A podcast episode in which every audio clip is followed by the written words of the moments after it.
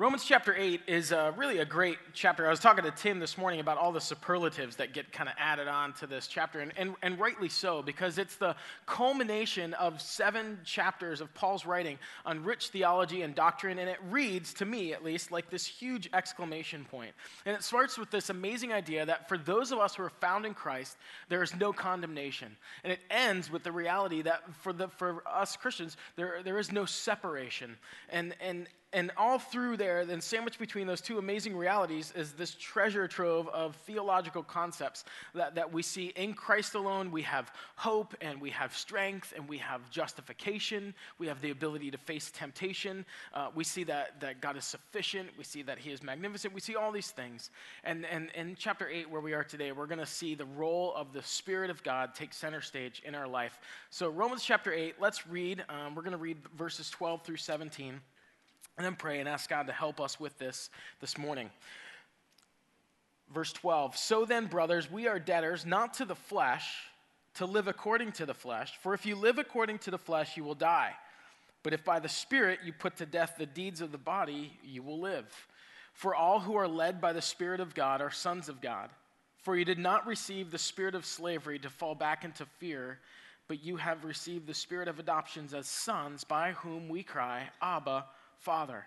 Verse 16, the Spirit Himself bears witness with our spirit that we are children of God. And if children, then heirs, heirs of God, and fellow heirs or co heirs with Christ, provided we suffer with Him in order that we may also be glorified with Him. Let's pray and ask God to help us with this this morning. God, I thank you for what you've allowed us to sing about you already, God. And I love that refrain in that last song, God. We're breathing uh, in your grace. And God, we know and we believe that we're only here by your grace in, in, our lives and your mercy and your love towards us. And so, God, I have to start just by saying thank you for that. And God, I, I do. I want to breathe out praise about you this morning. And um, God, I need, I need your help for that.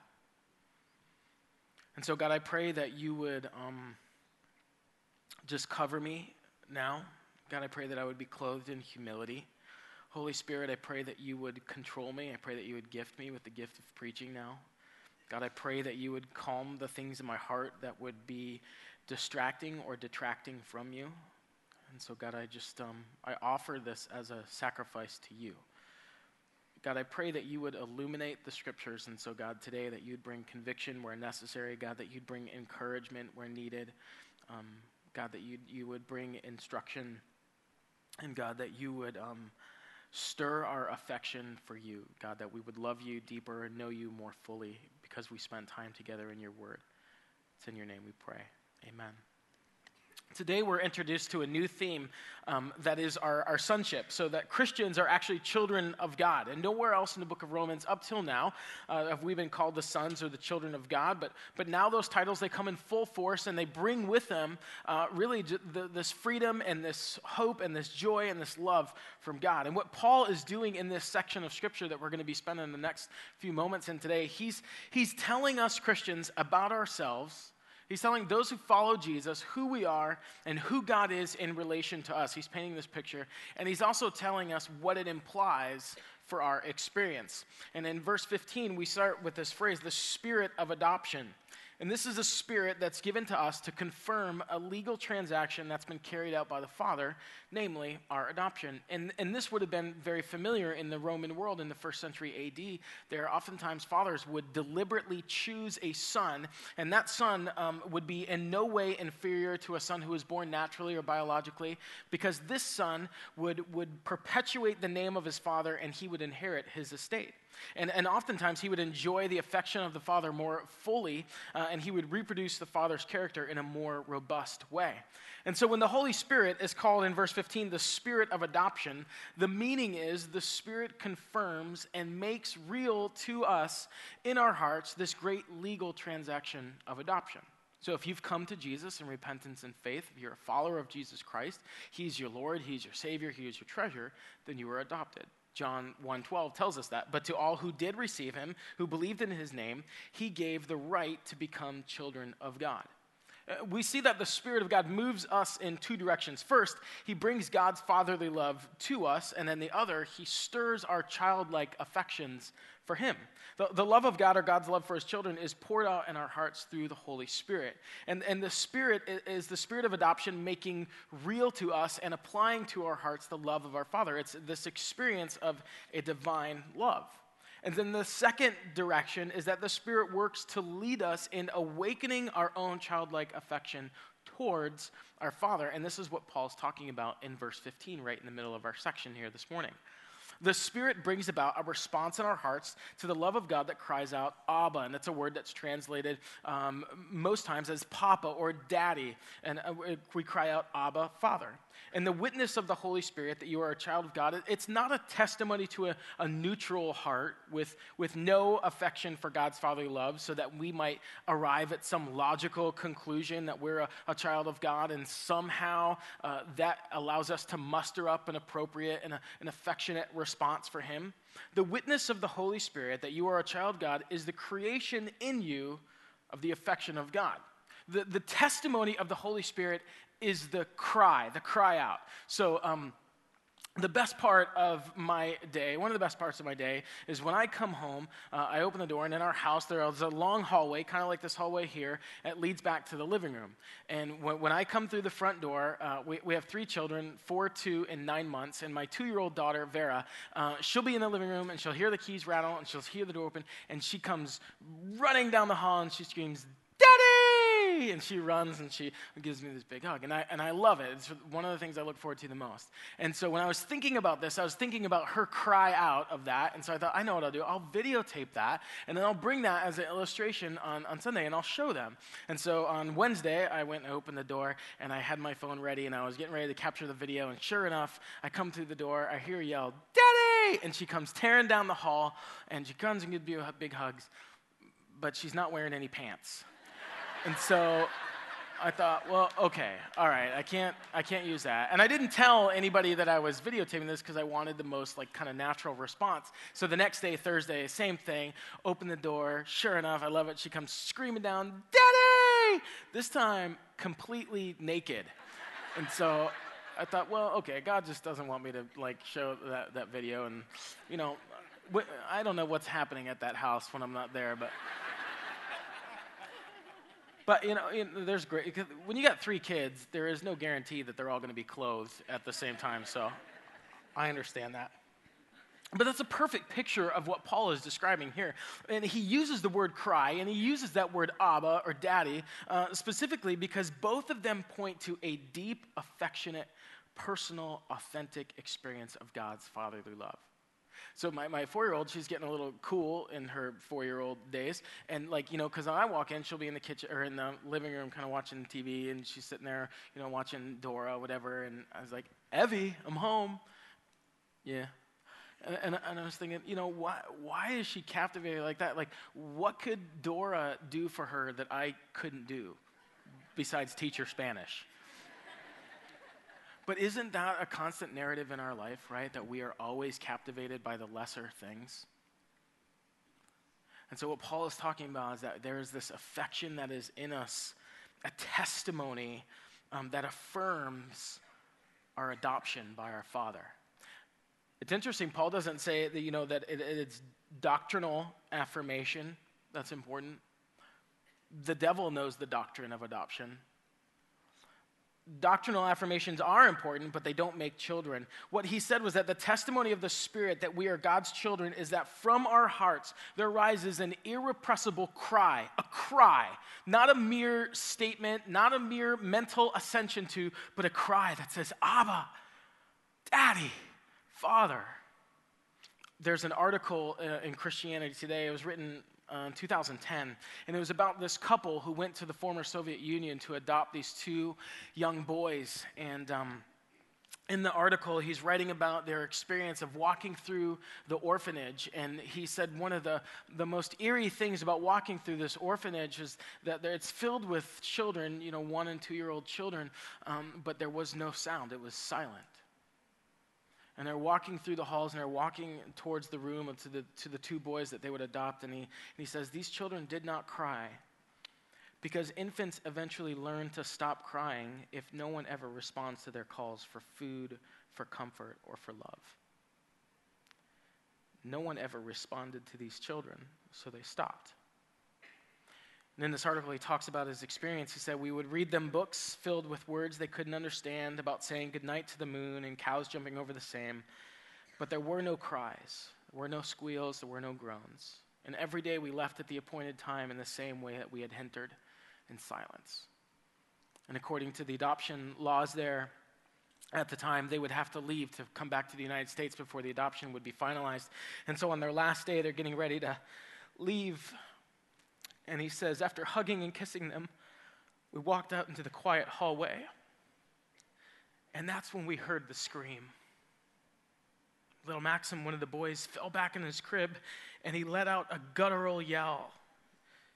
And the author says it seemed that he knew that maybe for the first time he would be heard.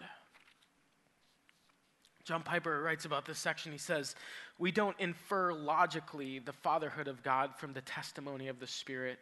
We enjoy emotionally the fatherhood of God by the testimony of the Spirit. The testimony of the Spirit is not a premise from which we deduce that we are children of God, it is a power by which we delight in being the children of God. I have a friend, and he uses this phrase all the time, and he, he kind of goes in and he says, God is good to his kids. And I remember when I first spent time with him and, and I would hear him say, I was like, that just kind of sounds like one of these kind of trite, almost kind of pithy, kind of like Christian little phrases that we put out there. You know, like a lot of times if we feel like if we're going to say something that's theologically robust or true, it's got to be like really complicated and have a bunch of words we don't really understand, but we read it in a C.S. Lewis book, and so we got to repeat it. Right? And then, and the more that I spent time with this guy, and the more that we kind of went through life together, and the more I heard him say, God is good to his kids, the more I've come to realize how rich and deep and God honoring and God loving and theologically sound this statement is that God is good to his kids. We sit down at a meal, he looks at the table and says, God is so good to his kids going, going on hikes, walking out, outside, seeing the sunset or seeing the sunrise. God is good to his kids. When God provides out of nowhere with something that's just like you never even saw that come in, that was totally left field, God is good to his kids. In the midst of tragedy, in the midst of suffering, in the midst of walking along someone, their story and their thing is falling apart, you say, God is good to his kids. That's what Paul is talking about here. The Spirit affirms that. We cry out, Abba, God, Father, you are so good to us from our text today, I see that this Spirit is going to lead us in, in three significant ways. It leads us in freedom. Freedom is a major um, deal with, with Paul, it's a, ma- it's a major concept reality in the scripture. Um, and I see that the Spirit of God, the Spirit of adoption, it leads us in freedom in three significant ways. The first um, way that I see freedom, or the, the Spirit leading us in freedom, is freedom from ourselves. Or freedom from the flesh, is what the scripture says. Look at verse 12 and 13. So then, brothers, we are debtors not to the flesh, to live according to the flesh. For if you live according to the flesh, you will die, but if by the Spirit you put to death the deeds of the body, you will live. The other day in the mail, I got a, a credit card offer, and it said, How would you like some freedom from that holiday debt? And it was uh, an offer to transfer my balance to their card, right? So, not real freedom, just kind of delaying the inevitable. But, but we get that, right? We understand that. We understand the pressure of debt. Paul here ascribes it to somewhere we might not necessarily think of as one of our debtors ourselves. To, to use the language the scripture uses, or to be more precise, our flesh. And, and the flesh is this the flesh is this built in law of failure that we have. It's, it is a compulsive inner force inherited from Adam's fall, and it expresses itself in, in general and in specific rebellion against God and his righteousness. And verse 12 in Romans chapter 8, it matters to us because we have a devotion to our self esteem and a devotion to our self promotion, don't we? This month, uh, Facebook, if you're a social media, social networking using type person, this, this month you notice that Facebook celebrated their 10 year anniversary. And to celebrate, um, they had this little function on their website that allowed people to create a 62 second, uh, almost mini documentary of their life. So it compiled all the things that they had ever used on Facebook, all the um, statuses and, and photos, and kind of brought them all together. And it made this little documentary with piano music look great and all kind of stuff. And if you're on Facebook, then you saw uh, that people everywhere were, were doing this, and your newsfeed was filling up with all these little mini movies of people's lives, and they got to see who liked their posts and the pictures and kind of why did so many people take that uh, option? Why did so many people do that? Because we love ourselves. And we love that people love us. We couldn't agree more, right? So Facebook is very smart. They have this, they, this icon. You all, if you're on Facebook, you've seen the icon, right? So this is a very powerful icon. This is the like symbol. If I write something and you like it, you click on that. If I put up a picture you like, you put on that, right? And some of you, you live for the like. In fact, some of you, if you don't get the uh, appropriate number of likes that you think that you should have, you get angry at your friends. You're like, "What's wrong with you? That was really good. That you should have liked that. Why didn't you like that?" Right? We have a, we have a, a duty. We're, we're slaves to our own self ethic, too, right? So uh, you've heard, or maybe you've even said, you said, I owe it to myself. I owe it to myself. I owe it to myself to pursue my dream, no matter what the cost, no matter who I have to run over, if it, if it affects my spouse or my family or my friends, or anybody. I owe it to myself and we live lives. And you don't even have to be a Christian. You don't have to believe the Bible. You don't have to follow Jesus or anything to, to, to, to be like this. You live your life like this is the only chance at happiness. Tim last week, he said something in his message that was, was, really good. He, he said, We spend our lives on what we love. And, and I made a little note when I was looking at this. I was like, How much do I spend on myself? Not just money, although that's part of it, but how much time, how much energy, much capital do I spend on myself? The gospel, everything that we've seen in this chapter so far, everything that we've seen in the book of Romans, it, it wakes us up to realize that our me first mentality actually makes us very sad. And, and we see that everywhere. You don't have to go very far to prove that. And it makes us very sad because there's nothing divine about it, there's nothing special about it. And the gospel wakes us up to renounce that way of living. I, I had the opportunity uh, a couple weekends ago to teach at the middle school and high school student winter camp. Justin and Matt are super gracious to allow me the, the privilege and the opportunity to go and, and, and do that. And, um, you know, I pray every year that God would just do incredible kids, that kids would take their next step with Jesus, that kids that don't know Jesus would know him. And, and God's always been really faithful to us and super gracious, merciful to us to just do really cool stuff in the lives of these kids. But I had a personal prayer, kind of separate just from what God would do at camp, but I had a personal prayer for my own heart that God would do something radical in me. And my prayer was this, is that God would do something that can't be explained by my own ability. In other words, that like kids wouldn't come back and be like, "Oh yeah, of course I bought it because he's a good communicator. He's said some funny stuff. He's really passionate, kind of thing." And and uh, and I just prayed, God, would you just like just blow that up because I am so sick of what I can do on my own. I've had it. I've tasted it. And I'm over it. And so God, would you just do something that can only be explained by you and that can't be chalked up to something that I did. And I don't think that's a one time prayer either. I don't for a one time event. I think that's an everyday, every moment prayer. There's a book I love um, written by a man named A.W. Tozer. It's an older book, but it's one of these books that you could just take out and you could just read it all the time and never really get old. It's called The Pursuit of God, and the subtitle on it is The Human Thirst for the Divine. And after the first chapter, there's a prayer in it and a lot of times when I'm reading through this book, I have a hard time getting past this prayer because I just camp there for a while.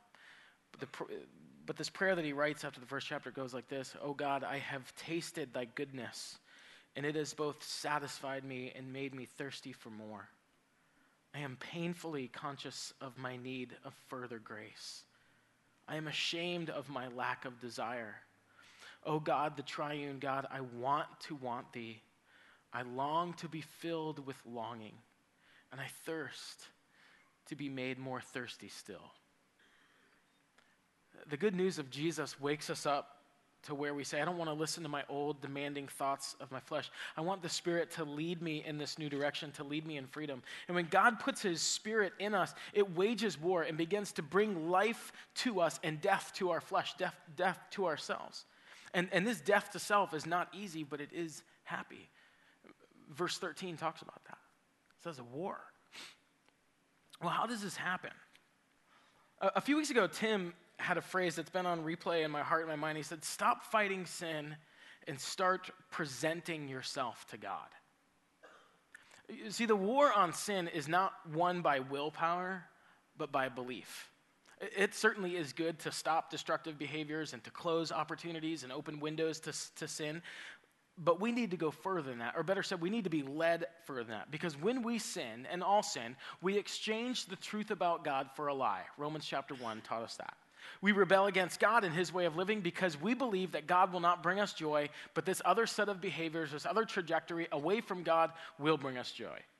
Our primary problem is, not behavior, but false thoughts of God in our hearts. There's another Tozer quote for you. He says, The essence of idolatry is the entertainment of thoughts about God that are unworthy of Him.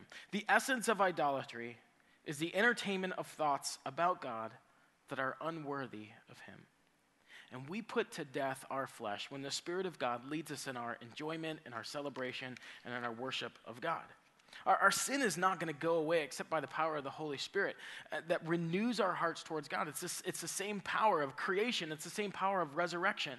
And the scripture tells us that that power is in us. It's interesting to me here that, that Paul doesn't just kind of have like an, a little side, almost like a, like a technical manual pullout in the scripture that give us a step-by-step process in verse 13. And I think he doesn't do that because relationships don't work like that. Relationships are living and, and, and changing and unique, and, and they are organic. They're particular, they're special. Okay, so how does, how does this work? All right, well, let's take a kind of a particular scenario. So, men, let's say you get in a disagreement with your spouse. Probably doesn't happen to the men in this church, so I'll use a hypothetical situation from my own life. Um, we have in our home, and it's not so much we as me, um, uh, and I wouldn't call it a rule or a law. It's more like a mandatory suggestion that, uh, that I have with, with my wife. Um, there's a little light that comes on in, in, the, in, the, van that she drives by the fuel gauge. And when that light comes on, you're on low fuel. And so I just said, hey, whenever that light comes on, before you come home, can you just kind of go put some gas in? And that way we're not driving around with the light on low fuel and stuff, you know, all that kind of thing. So um, the other day I had to go somewhere. The other night I had to go somewhere and I jumped in her van and turned on the, the van. And of course, the light is there, mocking me, illuminating the whole vehicle and so I react to that, right? And and um, and so I go in and I say, you know, the the light is on. What's up? And she said, well, I thought it would get brighter. And then my light starts to get brighter, right? I was telling this story the first hour, and afterwards, some guy's like, you know what I do? I just always fill up my wife's car with gas. I was like, well, good for you. like, Come on over to my house, 834 South Adam Way. It wouldn't bother me if he wasn't right, but it kills the illustration. So, okay, so so what sh- what should I have done? Like, what do I do in this scenario? So first, I ask myself, why in my heart am I not believing that God is patient and understanding with me? My, my good friend Ricardo is the Tempe pastor, and uh, Rick and I, a lot of times we'll sit down and just kind of start to confess in one another, kind of talk about this struggle and talk this, he has a phrase that he uses, and I've adopted it. I love it. And he says, You know, when I get in those situations, I, I, I pray this prayer and I say, God, something right now is fighting for my heart. And I think the language is so appropriate. And that's exactly what's happening. There's something that is fighting for control of your heart. And so the first step that I have to do is I have to ask myself, God, why in my heart am I not believing that you are patient and understanding? And then I remind myself just how patient and understanding God is with me. And I rehearse my own life and I look at all the, the, the scenes in my life of where God could have and should have just blown me up. When I think about that, it's very difficult for me to raise my voice when I feel like I've been offended or disrespected. I mean, I, I, can look at the first 11 verses here in Romans 8 and, and I see that he doesn't condemn. I see that he is a spirit of life, that he's redefined my future. I see that he humbled himself to die on a cross for my sins so I didn't have to die. I, I see that he gives me his spirit. I see that he'll never leave me. And, and, and that's only 11 verses out of the whole Bible. And then finally, in that moment, I lean on the Holy Spirit for his help. And at the moment of anger and, and frustration, I pray for help and I say, God, would you just help me to reconnect to who you really are? Because my flesh is ready to lash out at my wife. But you love me. How could I not love her? You have not condemned me. How can I speak words of condemnation over her? God, by your Spirit, would you help me to love her and forgive her the same way that you love me and forgive me? And, and then, just like God does to us, I speak kindness and life and freedom over my wife. You see, it's not about my wife and the fuel gauge, it's about me and God. It's always about God. Everything in your life is always about God. It will always come back to that. And the key to this warfare, this warfare of a fighting flesh, is worship. it, it is by the Spirit of God crying out to God who He is and what He's done and what He promises to finish in my life. So I see that the Spirit leads me in freedom from myself and it empowers me to fight sin. The Spirit leads me in freedom from myself and it empowers me to fight sin. The second freedom that the Spirit leads us in is this freedom from fear. In um, verse 15, there's a, there's a phrase that I, I just really loved when I was studying this. And, and it says this the first phrase there For you did not receive the spirit of slavery to fall back into fear. At the beginning of uh, Jesus' ministry, he invited a group of people that called disciples, which is another name for follower or learner, to, to follow him. And this was not uncommon for a, a rabbi or a teacher uh, to have a group that would follow him. And as they went through life, he would teach them. He'd point out things and he'd say, This is how you respond to this. This is how you honor me in this. Or let me teach you about something bigger than yourself in this particular scenario. And he would kind of walk through. And in Matthew chapter 10, um, Matthew is relaying a lot of the instruction that Jesus gives to these followers. And, and there's a, a, moment there where he's talking through. He said, Okay, here's where you're going to go. Here's where you're going to take my message. Uh, here are some of the things that you're going to do in my name. Here's how much money to take. Here are the clothes to wear. Here's how long to stay there. And then he kind of drops a bomb on him later on in that section. He says, And by the way, you're going to be arrested. But don't worry, because when you're arrested, I'll give you words to say. And then you're going to be whipped. You're going to be flogged right? And he, and he essentially says, Look, I know right now it looks great following me because it's pretty popular. Everybody likes me. Some good stuff's happening. But it's going, the tables are going to turn, and they're going to hate me, and they're going to hate you. And then he goes on and on. And then in verse 28 in chapter 10, he, he, gives him, he gives him this, and he gives it to us as well. He says, And do not fear. Do not fear those who kill the body but cannot kill the soul. Rather, fear him or revere him who can destroy both soul and body in hell. Are not two sparrows sold for a penny, and not one of them will fall to the ground apart from your Father? But even the hairs of your head are all numbered. Fear not, verse 31. Therefore, you are of more value than sparrows. And Jesus says to his followers Look, in the midst of all this stuff, do not be afraid. Here's where Jesus is always taking his followers. He takes them to a place where their faith in God, their faith in their heavenly Father is so big and so strong, and they feel so secure in the love of their Father that even when it looks like that God is, is nowhere, even when it looks like everything is crumbling around, we hear him whisper, Fear not. Uh, the message of Jesus wasn't, Don't be afraid because I won't let bad things happen to you. The message of Jesus was, Don't be afraid when bad things happen to you. Because that's a confidence in our Father, that's a confidence in God. A confidence that's so big and that's so secure of, of God's love and protection that it actually overwhelms and overshadows fear. And God wants to take us to a place where every day when we wake up, we knew, we, we know that we are absolutely sure that God is with us and for us. And we can ask the question, what would I do today if I knew that God was for me, that God was with me? That the, the, God who can protect my soul, even though this body may be and will be harmed. What would I do if I was absolutely sure that He was with me and for me? How would I work? How would I interact with my spouse? How would I interact with my children, with my neighbors, with my family, with my friends if I knew, if I was absolutely sure that my Heavenly Father was with me and for me? And Jesus takes his followers there over and over again. In the Gospel of Mark, there's a particular scene where Jesus and his followers are out on the Sea of Galilee and the storm kicks up. That was, was pretty common out there. And Jesus is asleep in the boat, actually, and, the, and his followers are being tossed around, and water is filling the boat, and, um, and they, they freak out. And they say, they say, Jesus, wake up. Don't you even care that we're perishing? Don't you even care that we're about to die? And Jesus wakes up and he calms the storm. And in, in Mark 4:40, he says to his disciples, why are you so afraid? Why are you so afraid? Do you still have no faith? Jesus says, I know there was a storm. I know the boat was filling up with water. I know that some of you don't know how to swim. But here's my question Why are you afraid? I think it's kind of a strange question.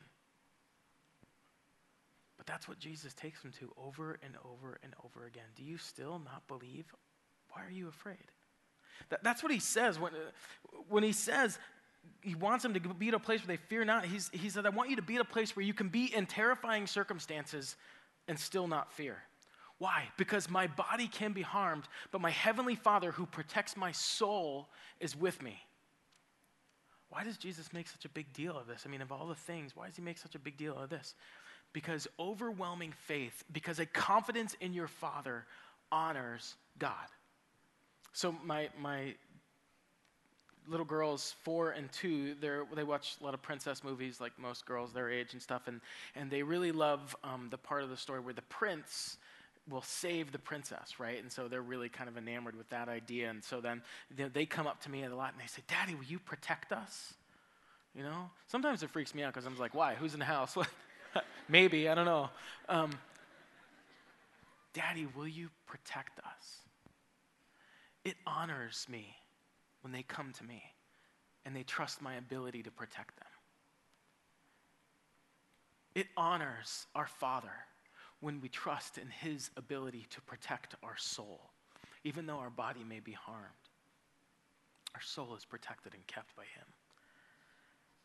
We honor God with our big, over the top faith. It's that same spirit that lets us cry out to Him Abba, Daddy, Father.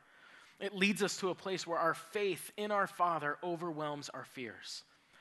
So the Spirit leads us in freedom over our flesh. The Spirit leads us in freedom from our fears and envelops us in the love of God. And then lastly, the last freedom that we experience in the Spirit is the freedom to follow.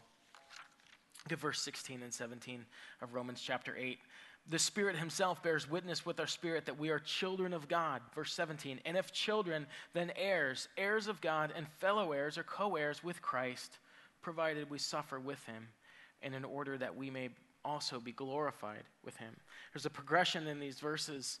Paul's talking about the Spirit of God that takes us somewhere spiritually, that takes us um, and leads us further into the love of the Father. It leads us into a place where we can say, you know what, I'm not in charge here. And yeah, there is a storm, but God is good. Even in, even in my suffering, my Father has a future glory for me. And Tim's going to talk uh, and unpack more of that next week. Even in the midst of my enemies or those who hate me, my Father is good, so I can love them. That's what overwhelming faith does. That's what a confidence in, in, in, God does. It allows us to love those who hate us or persecute us. 1 John 4.18 says, there, there is no fear in love, but perfect love drives out fear, because fear has to do with punishment, and the one who fears is not made perfect in love. When, when you get rid of, of fear, then all of a sudden your capacity to love grows. When you get rid of fear, your, your capacity to follow grows as well. the, the Apostle Paul, the man who wrote this letter to the church, he probably understood this concept better than, than anyone. Um, he wrote this letter about 20 years after Jesus had gone to, to the followers of Jesus in, in, in Rome. And you would not want to be a Christian in Rome. You talk about suffering and persecution. It was in full effect there. And, and Paul writes this letter, and I'm skipping ahead a little bit, but in verse 28, he says this And we know that in all things God works for the good of those who love him, who have been called according to his purpose. Paul says, I know. I know. Could you imagine living a life of that kind of confidence? Could you imagine following Jesus with that kind of confidence? He backs it up just a few verses later in verse 35. Who or what shall separate us from the love of Christ? Shall trouble or hardship or persecution or famine or nakedness or danger or sword? Paul says, What could possibly make me doubt the love of Christ for me?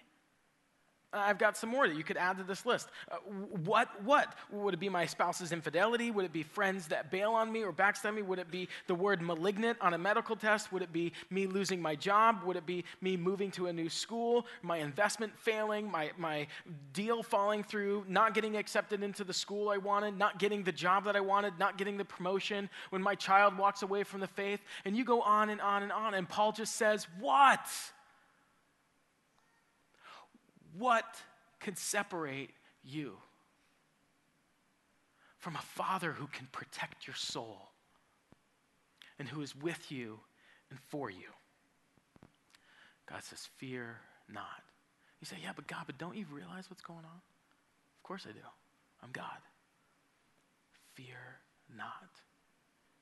And Paul is writing to take us, church, to a place where we're ready to follow, where we do follow and we surrender. You, you, see, for those of us who are children of God, if you're, if you're a Christian, if you're a follower of Jesus, surrender is not optional. Uh, that's what I love about that song, Your Grace Finds Me, because that's the very nature of our God, that He comes after us. You can't be a non surrendering follower of Jesus. That just isn't an option. And, and, and if you want safe, if that's all you're concerned about is your safety and your security, then you don't want Jesus.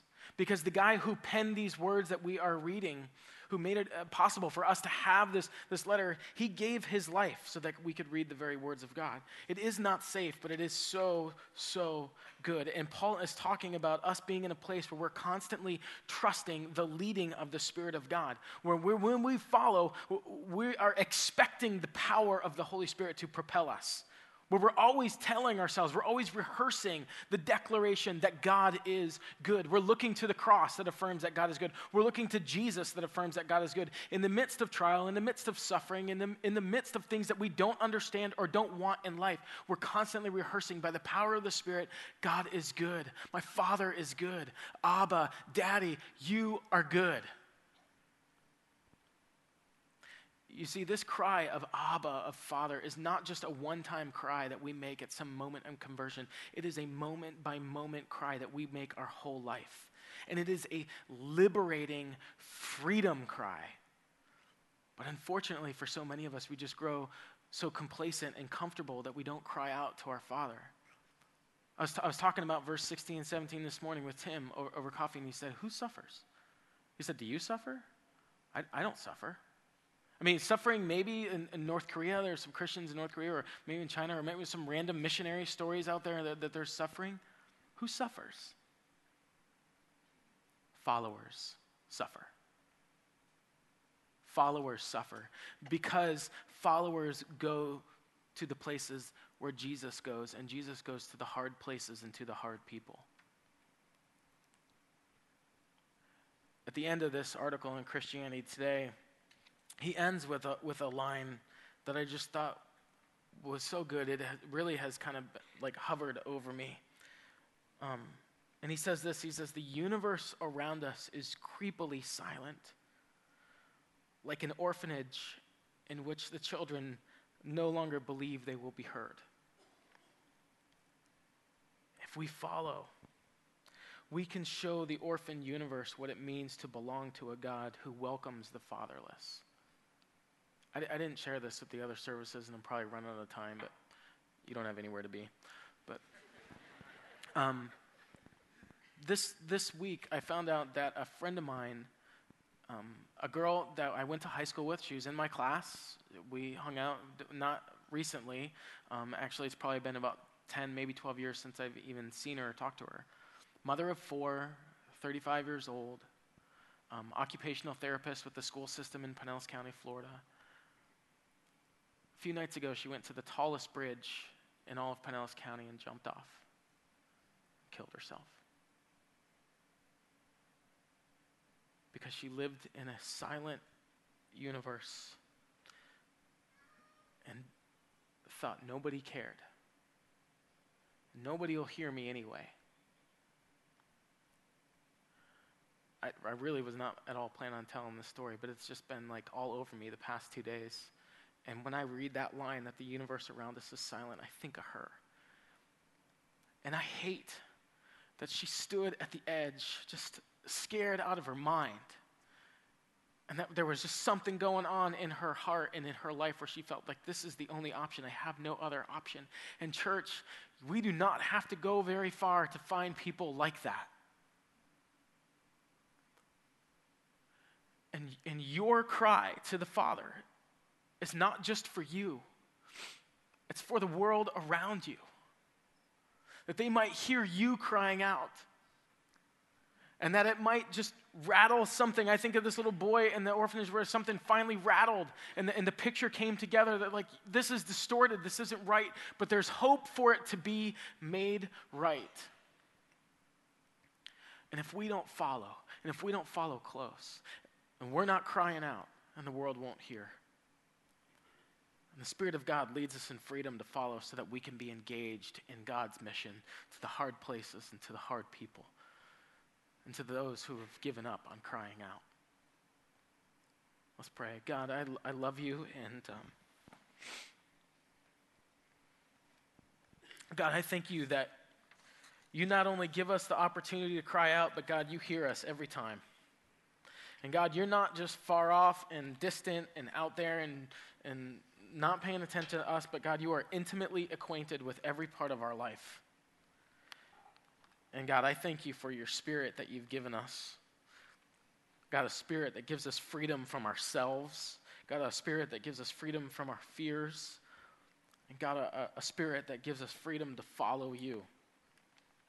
And God, I pray that that would be said of us. God, I pray that we would be a spirit filled and spirit led people who do follow you. It's in your name we pray.